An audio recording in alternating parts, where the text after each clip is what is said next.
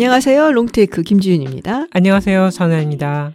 아, 네. 은하님이 또 어딜 다녔다 얘기를 하면 화낼려나? 입시 짓고 해라. 캄보디아를 다녀왔습니다. 그러니까요. 아유, 네. 뭐 더운 나라 가갖고서 그냥 쉬다 와서 얼굴이 좋네 아주 그냥. 재밌었어요. 네, 프놈펜 다녀왔고 처음이었거든요. 그런데 뭐 우리나라는 막 애가 줄어든, 출생률이 낮다, 낮아진다, 아기가 새로 태어나지 않는다 그랬는데 거기는 아직도 출생률이 굉장히 높고. 그래요? 예. 정말 성장하는 나라. 네, 재밌었습니다. 아, 빨리 우리도 좀 봄이 왔으면 좋겠다. 따뜻하니. 아니 눈이 왔는데도 이렇게 따뜻한 거 보니 이제 정말 입춘도 지나고 맞아. 봄이 온 것 같아요. 그치. 네. 이제 날이 풀렸으니까 국내에서 또 좀 나들이를 나가볼까. 그냥 어디 갈 생각 맨날. 그렇죠. 밤이나. 지윤님은 더우나 추우나 계속 열심히 달리고 있죠? 아, 요새 잘 못 달려요. 아, 그래요? 추우니까 늙었나 봐. 좀 나가기가 싫어져서. 근데 이게 한번 나가기 시작하면 계속 나가는데 한번 또 조금 내일 가지 이러면은 계속 내일 가. 그러고서 안 나가. 그래서 근데 조금 다시 달려보려고 네, 지난주부터는 조금 열심히 하고 있어요. 아, 그렇군요. 저는 달려도 트레드밀에서 TV 보면서 재밌냐? TV 보면서 달리기 때문에 재밌습니다. 근데 원래 밖에서 달리던 사람은 안에서 잘 못 달려요. 아, 그래요? 지루해서. 저는 후딱 시간 잘 가던데. 아, 그래요? 근데 이렇게 또 봄에 어디 나갈 생각하면 뭐 신고 나가나 운동화 한 켤레 장만해야 되는 거 아닌가. 아유, 이런 운동화 사려고 지금 다니는 거지 지금 솔직히 얘기해. 부정하지 않겠어요. 근데 지윤님은 달리기 열심히 하니까 저보다 더 운동화에 관심 많지 않아요? 근데 원래 이렇게 물건 이런 거에 막 욕심이 많거나 집착하는 스타일이 아니잖아요. 그렇죠. 있으면 있는 대로 없으면 없는 대로 약간 이런 스타일이라서. 근데 생긴 게 그렇게 보이진 않나 봐. 다들 그 얘기하면 믿지는 않더라. 뭐 하여튼 그래서 뭐 운동화라고 그렇게 꼭 관심이 많지는 않아요. 근데 원래는 운동화도 자주 갈아줘야 돼요. 러닝을 좀 많이 하는 사람들은. 예. 이제 보통은 이제 운동화 한 켤레 수명이 한 600에서 800km 정도 된다고 하거든요. 그 나이키 에어에서 에어가 다 새 나간다는데? 그렇죠. 예. 그게 뭐 마케팅인지 아니면 진짜인지 모르겠지만 그럼 핑계로 뭐, 또 하나 사는 거죠. 그래서 많이 뛰는 사람 같으면은 뭐 한 6개월에 한 번씩 갈아줘야 된다라고 얘기를 하고 뭐 그렇게까지 많이 안 뛰어도 제가 한번 계산을 조금 해보니까 그래도 한 8, 9개월에 한 번은 갈아줘야 되긴 하는데 그렇군요. 근데 뭐 그렇게까지 하진 않아요. 뭐 신다가 좀 낡은 것 같다. 뭐 너무 시꺼매졌다. 뭐 조금 약간 쿠션이 좀 빡빡한 것 같다. 이러면은 뭐 바꾸고 아니면 그냥 신고 뭐 그러죠. 그래서 오늘은 운동화 얘기를 좀 해보려고요. 그중에서도 스포츠계의 맞수. 저희가 카라얀이랑 번스타인 얘기를 했었잖아요. 네. 음악계의 맞수. 그다음 우리나라 가요계에는 나훈아 남진. 야, 우리 진짜 늙었다. 나훈아 남진 얘기 아니야. H.O.T, 잭스키스 이런 것도 아니고. 그 스포츠계의 영원한 맞수는 나로 나이키. 시작하는 나이키. 네. 그리고 아디다스가 있죠. 그렇죠. 네. 지윤님은 어떤 브랜드 좋아해요? 지금까지는 계속 나이키를 신었어요. 뭐 특별히 너무너무 나이키를 좋아해 뭐 이래서 그랬다기보다 그냥 한번 신으면은 그냥 또 그거 신고 이런 스타일이라서 근데 최근에는 아디다스로 좀 바꿔볼까 생각하고 있지. 아니 그럼 배신이지. 왜요? 이유는 이제 좀 이따가 나중에 얘기해줄게. 아 예전에 지윤님이 지식플레이에서 슈독 책 소개를 해줬잖아요. 맞아. 그 필라이트의 자서전. 맞아요. 그래서 거기 보면은 나이키가 아디다스 대비해서 역사가 굉장히 짧더라고요. 굉장히 짧죠. 회사 차린 거는 64년. 근데 나이키란 브랜드 자체가 나온 거는 71년과 72년 사이. 맞아요. 이렇게 돼 있던데. 거기 비해서 아디다스는 아돌프 다슬러. 그러니까 49년에 세웠다고 맞아요. 나와 있더라고요. 그런데 그 이후에는 형이 푸마 차려서 나가버리고. 맞아요. 근데 이제 아디다스가 49년에 세워지긴 했지만 원래 이 아디다스, 그러니까 형제가 같이 시작한 거는 1920년대예요. 아, 그렇게 오래됐어요? 네. 1920년대에 이 독일에서 시작된 운동화 브랜드인데 형제, 그러니까 아돌프 다슬러 그리고 루돌프 다슬러가 세웠죠. 네. 이 사람들이 살았던 동네가 원래 이 구두나 신발 장인들이 많았대요. 그래서 아버지도 신발을 만들던 사람이었고. 어디였죠? 거기에 바이에른주 어디 쪽이에요. 가죽신을 만들던 날인가 보다. 맞아. 형이 이제 루돌프 다슬러는 조금 외향적이고 막 세일즈하고 막 이런 기업가 스타일이고 동생 아돌프 다슬러는 약간 구두에 굉장히 관심이 많고 신발에 관심이 많았던 약간은 이제 장인스러운 기술가. 뭐 이랬다고 해요. 네. 그래서 둘이 이제 같이 협업을 해서 뭐 신반 만들고 막 이랬는데 이제 두 사람 모두 나치가 이제 등장을 하면서 나치당에 가입을 하게 되죠. 그래서 뭐 그런 전력이 좀 있기는 해요. 그래서 2차 세계 대전이 터졌을 때 형이 참전을 합니다. 아 그래요? 동생은 안 가. 그 이유가 내가 정확히 모르겠어. 근데 네. 형은 이제 참전을 하는데 가서 정말 막 죽을 고생을 다 해요. 뭐 그래서 가서 보니까는 뭐 전쟁의 참상이라든지 또 나치한테 뭐 굉장히 배신감을 느낀다든지, 그래서 뭐 탈출을 하다가 뭐 붙잡히기도 하고, 뭐 그다음에 뭐 다구 수용소로 뭐 끌려가려다가 뭐 겨우겨우 목숨을 구하고, 하여튼 뭐 어마어마하게 힘들게 전쟁을 지나는데. 동생은 편안하게 전장터에 안 가고 구두를 만들면서 자기 와이프가 제수 씨랑 같이. 그래서 이 루돌프 다슬러가 자기는 가고 네. 동생은 안 간 게 이 동생의 부인이 어떻게 뭐 소삭소삭 해서였다라는 생각을 했대요. 그러니까 이 동생인 아돌프 다슬러는 이제 신발만 만들 줄 아는 약간 뭐 영업이나 이런 거 잘 모르는 사람인데 와이프가 상당히 그쪽에 좀 재능이 있었나 봐요. 아, 경영이라든지 사업이라든지. 그래서 이거를 뺏으려고 자기를 전쟁터에 보내고 뭐 그걸 했다 뭐 이렇게 생각을 했는지, 그래서 사이가 나빠지고 그래서 이제 푸마를 만든 거다라는 얘기가 있죠. 근데 뭐 푸마도 뭐 잘 안 되는 건 아닌데 어쨌든 아돌프 다슬러의 회사가 아디다스, 그러니까 아디라잖아요. 그렇죠. 그 아돌프의 아디. 그렇지. 그래서 아디다스가 탄생을 한 거고, 사실 아디다스 하면은 이제 저는 가장 먼저 생각나는 거는 월드컵이에요. 그렇죠. 예, 워낙에 이제 축구화로 네. 세계적인 명성을 가지고 맞아요. 있고, 뭐 축구 공도 그렇고 월드컵 공인구. 맞아요. 네. 근데 아디다스가 이 브랜드로 명성을 얻게 된 게 1954년 스위스 월드컵 때였거든요. 아, 그래요? 네. 그때 서독 선수들이 아디다스 축구화를 신었었는데 당시만 하더라도 축구 강호로 헝가리가 꼽혔었어요. 아, 그래요? 네. 헝가리를 결승전에서 맞아갖고 우승을 합니다. 이게 이제 예상을 뒤엎고 언더독이 우승한 케이스예요. 근데 그 이유가 뭐냐. 그때 비가 그렇게 많이 왔대요. 스위스 베른에. 네. 그 다음에 이제 진흙탕이 돼서 조금 이제 선수들이 뛰기 힘든 상황이었는데, 그 당시 아디다스가 축구화를 보면은 밑창에 이렇게 뭐가 스터드가 달려 있잖아요. 징이 박혀 있는 거죠. 네. 그거를 변경을 떼고 바꾸게 변경할 수 있게 그걸 했대요. 오. 그게 상당히 효과를 발휘했다. 그래서 우승도 하고 더불어서 아디다스도 뜨고, 그래서 월드컵하고 축구리그하고 아디다스는 워낙에 인연이 있어요. 그렇죠. 예. 그리고 이제 60년대 들어와서는 농구화를 이제 가죽으로 만들어서 발매를 하고. 네. 근데 그 당시만 하더라도 사실 컨버스가 믿기 어렵지만 농구화 시장을 석권을 하고 있었거든. 그렇죠. 컨버스는 요새 그냥 패션으로 신잖아. 그렇죠. 사실 회사 자체는 나이키한테 흡수합병 돼버렸고요. 예. 네. 근데 그 당시만 해도 농구화 시장이었거든. 맞아요. 근데 이제 아디다스 거기를 침투에 들어가고, 그래서 나이키가 등장하기까지는 아디다스가 좀 승승장구하는 그런 모습이 있었죠. 근데 책을 읽기까지 이렇게 연역 차이가 나는 걸 몰랐던 게, 한국 진출은 나이키가 워낙 빨리 하고 아디다스랑 푸마는 조금 늦게 들어왔던 탓도 있는 것 같아요. 그리고 또 지금 매출이나 워낙 차이가 나지. 시가총액은 뭐 나이키가 워낙 압도적이니까. 근데 시가총액은 사실 나이키 같은 경우는 미국 시장이고 아디다스는 그렇죠. 독일 시장, 주식 시장에 지금 올라가 있으니까 그 차이도 좀 있긴 한 것 같아요. 네. 그래서 두 업체가 뭐 어쨌거나 뿌리라고 할 수도 있고 가장 첨예하게 경쟁을 벌이는 분야가 러닝화라고 하는데, 지금 나이키가 한 해에 파는 신발이 7억 8천만 켤레래요. 와. 근데 한 해에 여러 켤레 사는 사람들이 많으니까. 뭐 그렇다고 해도. 그렇죠. 지네발들이 많죠. 근데 여기 반해서 아디다스는 4억 켤레 좀 넘게 판다고 하니까 현재로서는 상대가 안 되는 것 같아요. 그러네. 네. 그 예전에 소개시켜주신 책 슈독에 이런 내용이 있었어요. 나이키의 창립 멤버이자 1호 사내 변호사라는 사람, 1호 사내 변호사 중에 로브 스트라세라는 인물이 있어요. 버클리 법대를 나오고 네. 거구, 뚱뚱하고 이런 사람인데, 이 사람이 굉장히 사업머리가 있어서 사내 변호사로 시작은 했는데 나이키 마이클 조던을 영입해서 조던 브랜드를 만들어내고, 여기에서 이제 에어 조던을 출시하는데 굉장히 큰 공을 세우거든요. 이걸로 일어났지 나이키가. 그러니까 나이키 성공에 있어서 지분이 굉장한 거잖아요. 그치. 근데 이제 이렇게 공을 세우고 나니까 자강두천이 되는 거지. 필 나이트와 서로 지지 않겠다. 아. 그래서 막 각을 세우다가 회사를 떠났는데 어디로? 아디다스로. 야, 근데 그거를 필 나이트가 슈독에 그대로 써놨어요. 네, 맞아요. 끝장 뒤끝. 그는 아디다스로 떠났다. 참기 힘든 배신이었다. 나는 결코 그를 용서하지 않았다. 지금도 용서 안 했을 것 같아. 굉장히 비장하게.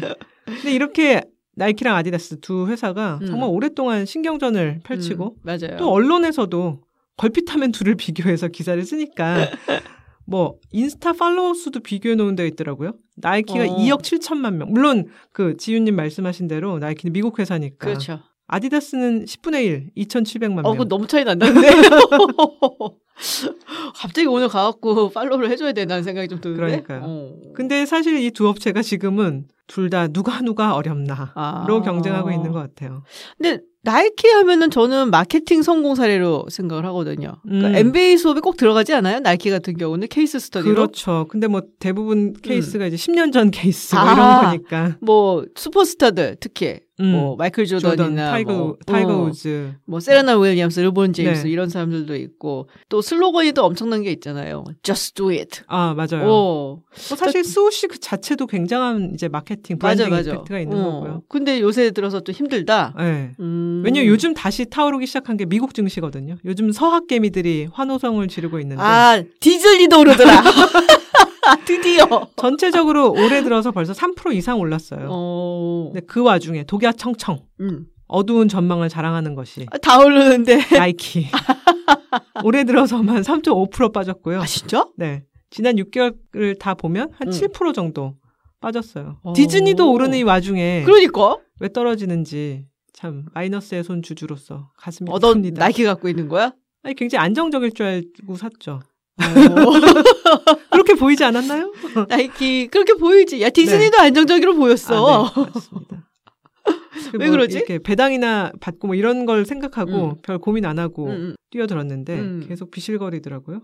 주요 원인은 일단 중국 시장에서 부진했다. 아. 중국에서의 매출 비중이 워낙 컸었기 때문에 중국 시장이 일단 내수 지금 안 좋잖아요. 그치. 네, 증시도 중국 증시가 굉장히 침체돼 있고 거기다 반미 정서. 또 중국 스포츠 브랜드 안타, 뭐 리닝 싸게 만들잖아요. 그치. 잘 만들고 그러니까 이제 나이키의 설 자리가 점점 줄어드는 거죠. 나이키하고 아디다스가 예전에는 상당히 많은 시장 점유율 중국에서 네. 시장 점유율을 차지를 하고 있었거든요. 좀 찾아봤더니 2018년부터 한 3년 동안은 나이키가 한 25% 그렇죠. 그리고 아디다스가 15% 합치면은 뭐 거의 한 40% 뭐 이렇게 되는 거니까. 근데 이 동계올림픽을 전후로 해서 확실히 타격이 좀 있었던 것 같아요. 그러니까 올림픽 전후로 해서 뭐 스포츠 시장이 원래 조금씩 영향을 받잖아요. 그쵸. 그러면서 이 중국의 브랜드 말씀하셨던 안타라든지 리닝이 좀 부상하는 그런 계기도 됐고. 네. 근데 결정적인 게 나이키도 그렇고 아디다스도 그렇고 그 외에 이제 여러 의류 업체들 네. 이런 업체들이 신장 지역의 이제 위구르족에 대한 뭐 강제 노역이라든지 인권 탄압 문제 이런 것들에 이제 반대를 하면서 신장 지역에서 나오는 면화를 사용하지 않겠다라는 선언을 하죠. 그렇죠. 그게 뭐 2021년 뭐 이때쯤이었던 것 같아 제 기억에. 네. 그러면서 이제 중국 정부가 사실상 이제 뭐 이렇게 뒤를 좀 봐주는 그런 불매 운동을 시작을 했고 그리고 이제 이걸 사실 또 틈탄 게 안타 그리고 리닝이라고 할 수가 있겠죠. 이런 식의 이제 민족주의 마케팅을 하면서 중국 브랜드가 올라오고 나이키나 아디다스가 여기서 이제 점유율이 점점 떨어지고 있고. 근데 최근의 시장 트렌드를 보면 나이키의 문제가 중국 시장에서 뭐 일시적 부진이냐 그것보다는 본질적 제품 경쟁력의 문제로 보이기도 해요. 아 그래요? 네. 얼마 전에 파이낸셜 타임즈에서 대대적인 기사를 냈거든요. 나이키를 신고 WAC라고 세계 육상 선수권 대회.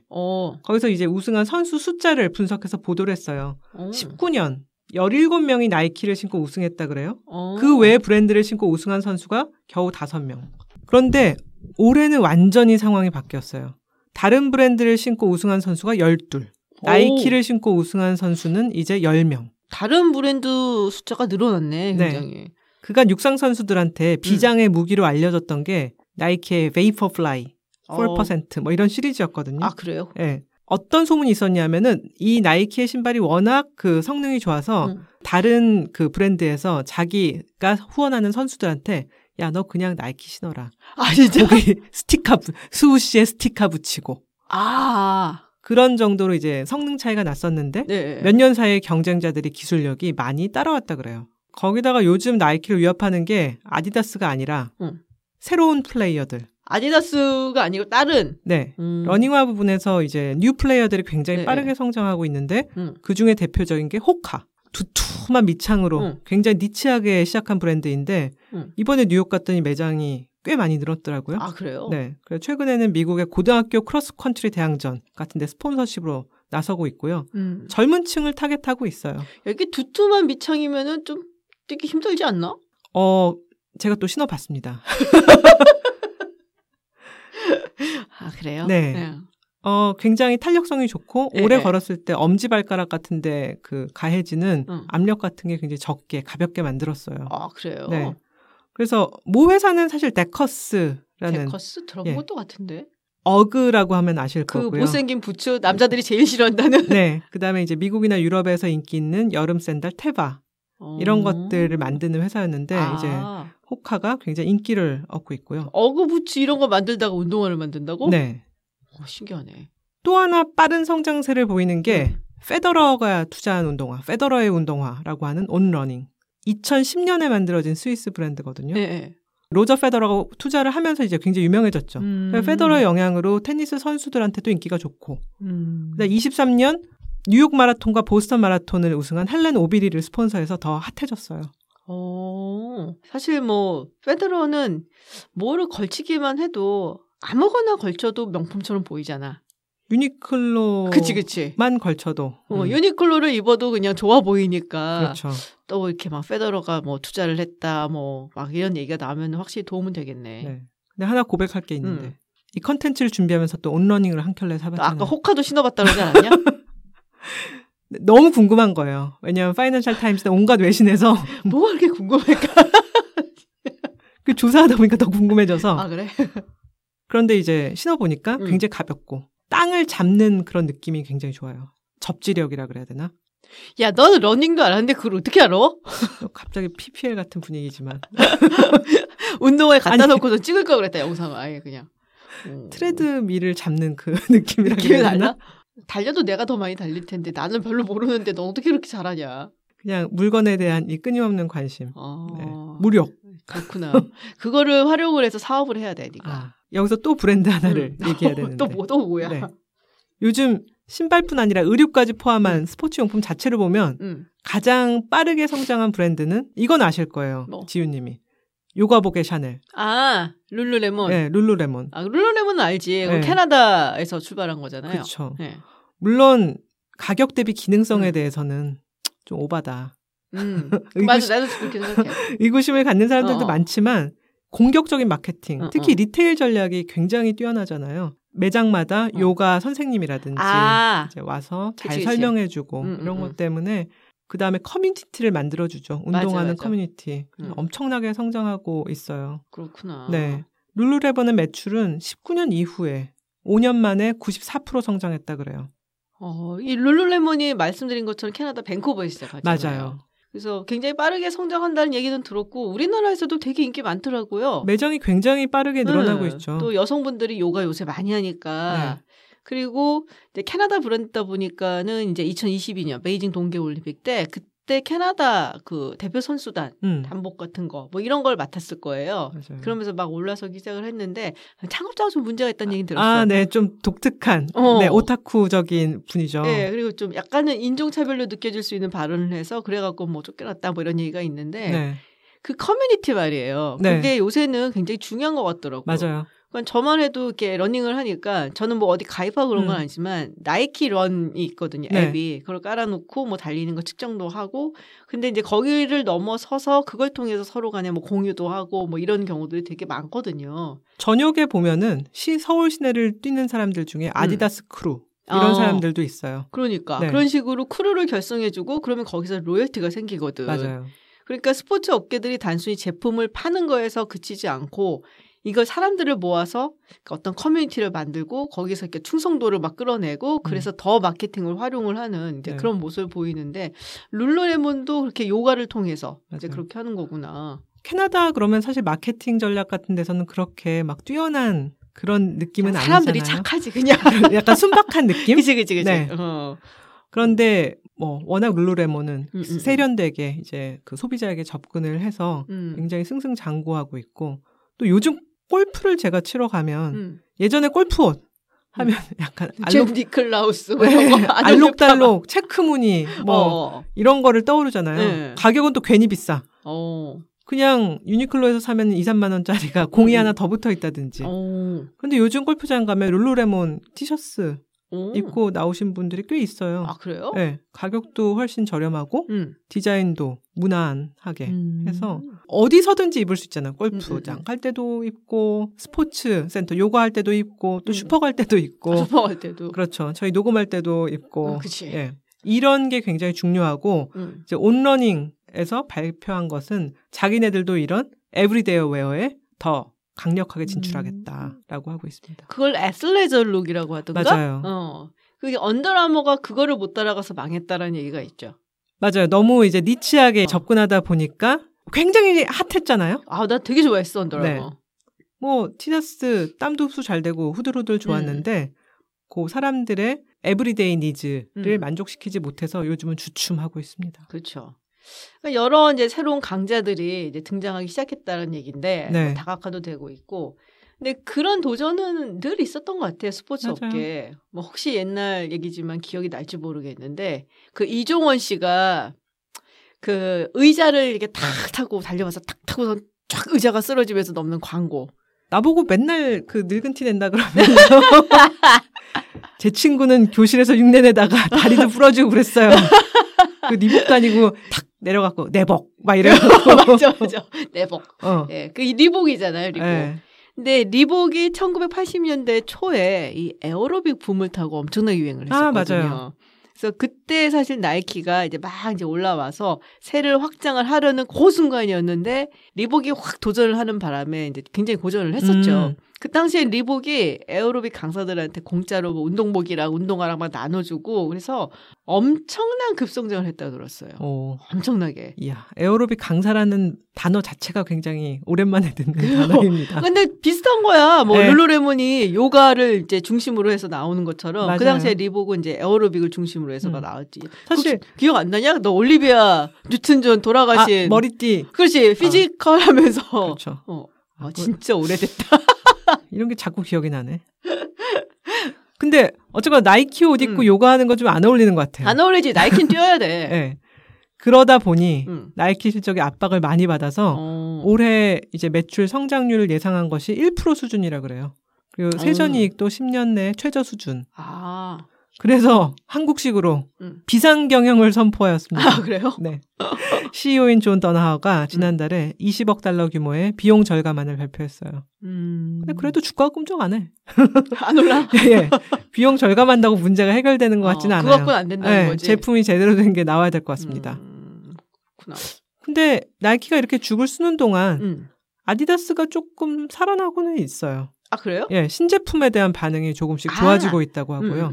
특히 요즘 뭐 페이스북이나 보면 광고 같은 게 많이 뜨는데 패션 운동화로 자리 잡은 삼바, 가젤 이런 것들이 소비자 반응이 좋다 그래요. 저도 또 아는 사람이 운동화 산다 그래서 쫄래쫄래 따라갔거든요. 또 사냐? 아니야 안 샀어. 아 그래? 아, 예, 참았어요. 예. 스웨드로 만든 가젤이 있었는데 맞아. 살 뻔했어요. 살 뻔. 네, 참았어요. 어쩌죠 참았냐? 아, 근데 저희 둘째가 네. 아디다스를 좋아해요. 제가 예전에 그 영상에서도 얘기를 했는데 네. 첫째는 나이키를 좋아하고 둘째는 아디다스를 좋아하는데 그래서 얼마 전에 이 아디다스 매장을 간 거예요. 네. 운동화를 하나 사주려고. 근데 가서 뭐 마음에 드는 게 있으면은 옷 같은 것도 뭐 하나 사라. 뭐 맨투맨티나 이런 거 하나 사줄게. 라는. 근데 얘가 오징어 게임에 나오는 초록색 그 비슷한 게 나오잖아요. 그거 굉장히 핫해요. 뭐 나는 핫한지 몰랐는데 네, 그걸 떡 짚는 거야. 네. 그래서 왜 이런 오징어 게임 제수복 같은 옷을 하냐 했는데 그게 요새 또 유행이다 뭐 이런 네. 얘기가 있더라고요. 잘 나가는 중고등학생들은 다 한 벌씩. 아 진짜? 네. 나는 걔가 되게 촌스럽다 생각했었는데 그게 아니었구나. 아닙니다. 근데 사실 저도 나이키만 여태까지 주로 신었었거든요. 네. 근데 최근에는 아디다스에 확실히 좀 눈이 가긴 해요. 그러니까 일단 디자인이 조금 더 세련되고 예뻐졌다는 느낌이 확 들어요. 그죠. 날렵해졌죠. 맞아요. 네. 그러니까 옛날에는 아디다스는 기능성의 느낌이 되게 강했어. 그리고 약간은 투박한 디자인이라고 해야 되나? 네. 독일 날씨 같은 느낌이 들어요. 근데 굉장히 산뜻하고 좀 더 세련된 느낌이 들더라고 이제는. 네. 왠지 모르겠어요. 뭐 디자인이 바뀐 건지 뭔지 모르겠는데. 그러게요. 컬러라든지 선들이 굉장히 날렵해지고 맞아요. 산뜻해져서 네. 과하지 않게 컬러도 좀 들어가는 것 같고 네. 저는 참았으니 지윤님이 한 켤레 사시면 될 것 같습니다. 야, 자기가 안 사고 남의 것도 부추기는구나.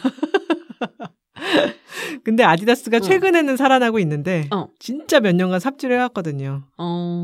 아디다스 하면은 카니에 웨스트 얘기를 해야 되는데 카니에 웨스트가 정말 최근 몇 년간 수많은 말실수를 쏟아냈잖아요. 그렇지. 막 대통령 선거도 출마했잖아요. 아, 그렇죠. 근데 그게 조울증 때문이라는 얘기도 있었어요. 팬들은 걱정을 해요. 실제로. 그래서 2022년에 드디어 반유대인 발언을 세게 맞아요. 올리면서 도저히 참을 수 없었던 아디다스를 포함한 그를 후원했던 회사들이 다 등을 돌렸죠. 그래서 포브스가 집계했는데 21년에 그 말실수를 많이 하기 전에 자산이 18억 달러였대요. 누가? 카니에 웨스트가. 아 진짜? 네. 와. 기업 수준을 넘는 거죠 거의. 그치. 네. 근데 아디다스까지 절연한 후에는 4억 달러로 줄어들었대요. 야, 그래도 많다. 여전히. 회사들은 사실 그런 데 대한 불안감이 있죠. 셀레브리티를 쓰는 그치. 데 있어서 이 사람이 사고를 치지 않을까? 보통 막 이제 수습하고 그치. 이제 절연하고 손 떼고 등 돌리는 걸로 끝나야 되는데 문제는 아디다스가 카니에 웨스트가 디자인한 신발을 엄청나게 많이 생산을 해놨거든요. 이지 브랜드라고. 재고가 엄청나게 쌓여 있었어요. 사실 이게 이유는 있는 게 2015년에 이 브랜드 운동화, 이지 브랜드 운동화를 출시했는데 디자인도 엄청나게 미래지향적이고 왜 약간 카니에 웨스트가 패션 아이콘으로 자기가 맞아요. 자리매김하려고 그랬잖아요. 거기다가 가격은 한 켤레에 230유로? 뭐 한화로는 한 35만 원? 오. 이게 이제 불티나게 팔리니까 얼마나 좋았겠어요. 그치. 야, 탑 찍어 막 이거구나. 그래서 잘 팔릴 때는 야, 우리 너무 잘 된다. 그러면서 얼렁뚱땅 넘어갔는데 사고가 터지니까 이게 사고액을 발라내서 이제 주주들한테 보고도 해야 되고 주식시장에 이제 IR 같은 걸 해야 되잖아요. 그 발라내고 보니까 매출의 5%, 영업이익에는 무려 25% 기여를 하고 있었던 거예요. 오, 너무 큰 포션이네. 그렇죠. 그래서 아디다스가 이제 몇 년간 이걸 처리도 못하고 끙끙 매고 있었는데 이제 처리를 하면 그 순간에 손실을 다 노출시키고 상각을 하든지 해야 되거든요. 두고 있으면 그냥 재고자산으로 잠겨놓으니까 이제 회계당국이랑 유럽의 그 재무감독당국들이랑 이 처리를 두고 굉장히 촉각을 세웠었죠. 그렇구나. 네. 그러니까 콜라보할 때 조심해야 돼, 이렇게. 맞아요. 무서운 거예요. 그러니까. 사실 뭐 카니에 같은 경우에는 아까도 말씀드렸지만 팬들 사이에서도 약간 좀 불안정하다는 얘기가 계속 나왔어요. 그리고 우리 애가 이제 또 힙합을 좋아하잖아. 네. 그래서 이제 이야기를 조금 듣는데 그걸 뭘 믿고 아디다스가 그렇게 콜라보를 세게 진행했는지 모르겠네.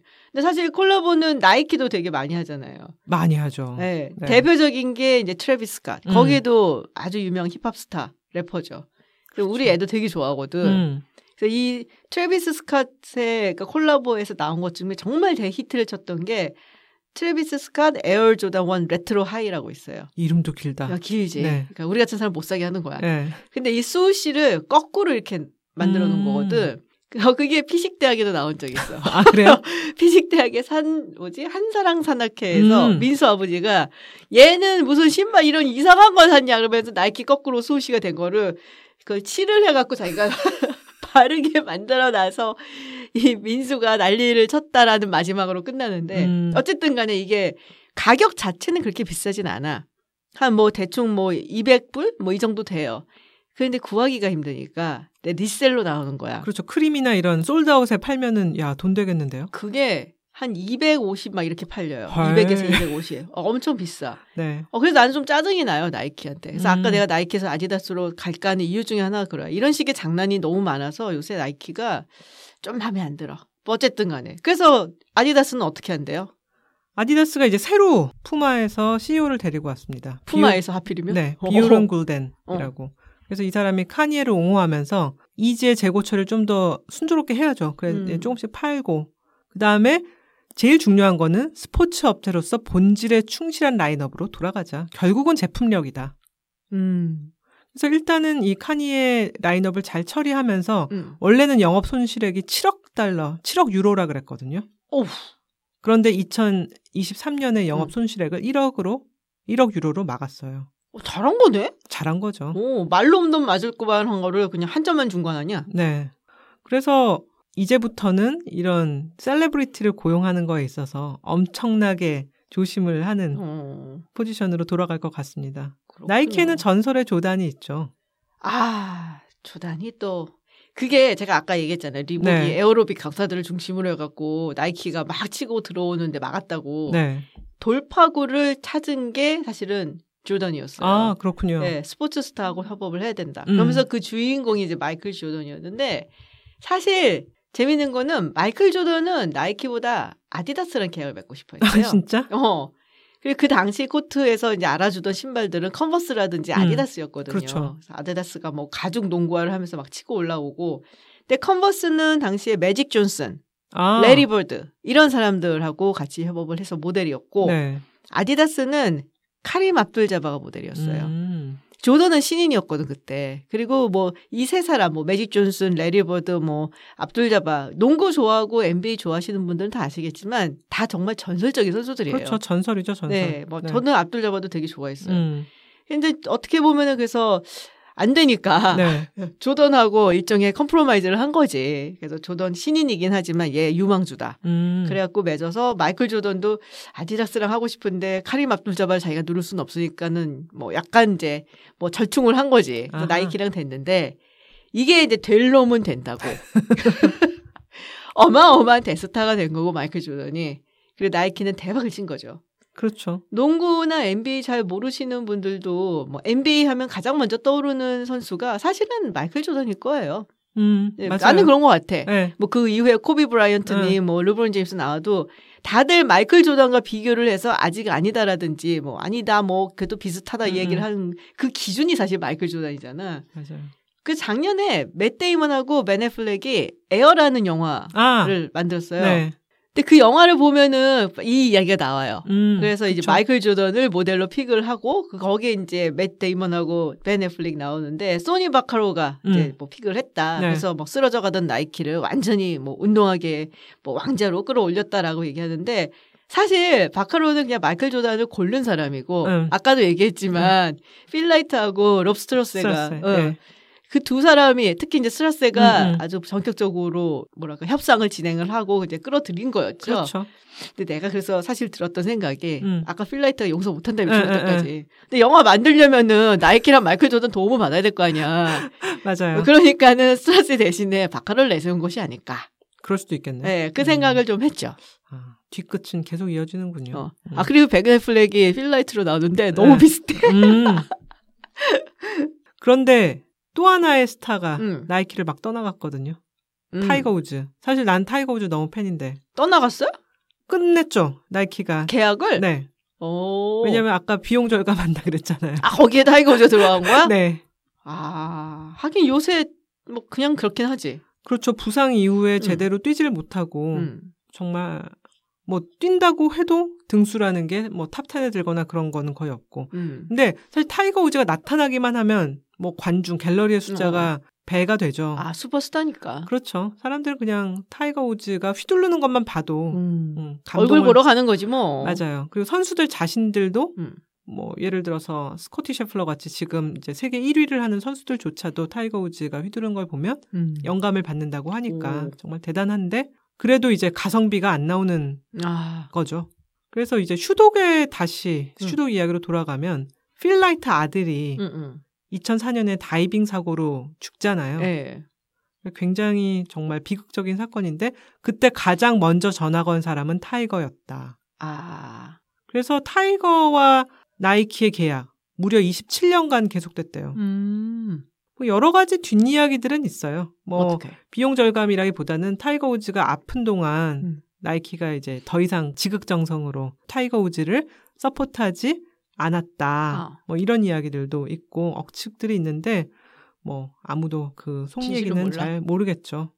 사실 타이거 우즈 하면은 그 마스터스 대회에서 막 우승하고 그 또로로로로로 굴러서 와 그손 막 흔들고 그 빨간색 티셔츠에 이 수호씨가 딱 그려진 까만 캡 있잖아요. 맞아. 일요일만 되면 마지막 라운드는 늘 빨간 티를 입고 나왔죠. 네, 그게 딱 떠오르는데 좀 아쉽네. 약간. 그렇죠. 예. 뭐 저는 뭐 굉장한 뭐 팬까지는 아니지만은 그 모습이 딱 떠오르는데 나이키가 그렇게 어려웠나? 라는 생각도 좀 들고. 예, 여러 가지 문제는 겹쳐 있는 것 같아요. 물론 타이거가 어떤 인간 승리의 그 표본처럼 다시 그치. 부활을 했지만 또 굉장히 오랫동안 자기 관리를 못하고 맞아요. 여러 가지 부진을 겪었고 있었고. 그다음에 뭐 최근에 와서는 아프니까 경기 자체에 노출이 적어지니까 그건 마케팅으로서 굉장히 많은 손실이죠. 마케팅 에셋을 소비하는 거죠. 그러니까 낭비해버리는 거이기도 하고 그다음에 나이키 자체가 골프 용품으로는 재미를 보지 못했어요. 중간에 접었죠. 성능을 전문업체들만큼 내지 못했기 때문에 그런 여러 가지가 겹치면서 이번에 계약은 종료된 것 같습니다. 말 나온 김에 보면은 사실은 아디다스 같은 경우도 이렇게 마케팅을 해서 굉장히 성공하는 그런 스타가 있긴 하거든요. 누구죠? 베컴.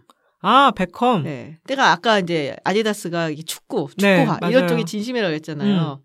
그래서 이 아디다스의 정말 대표적인 축구화가 있어요. 프레데터라고. 그래서 당시에 정말 대표적인 축구 스타들, 축구 선수들은 이 프레데터를 거의 다 신었었어요. 대표적인 케이스가 데이비 베컴이고, 그렇군요. 뭐 지네딘 지단이라든지 이런 네. 사람들.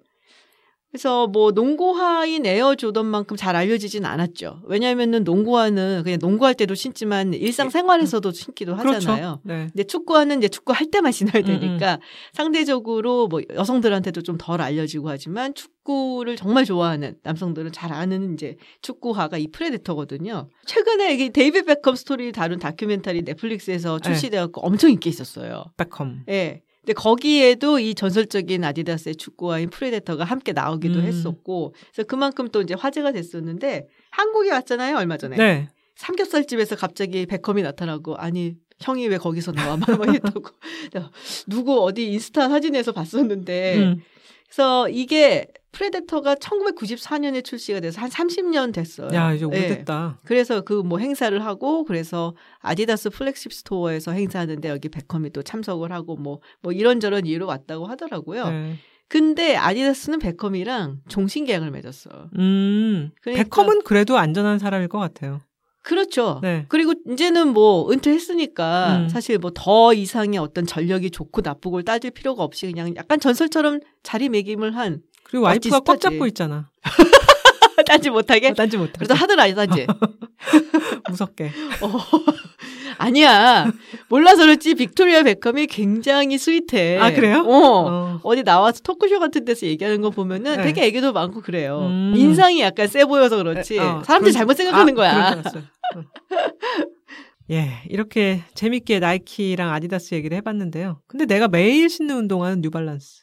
뭐냐 지금까지 얘기를 하면서 어이가 없네. 원래 반전인 990.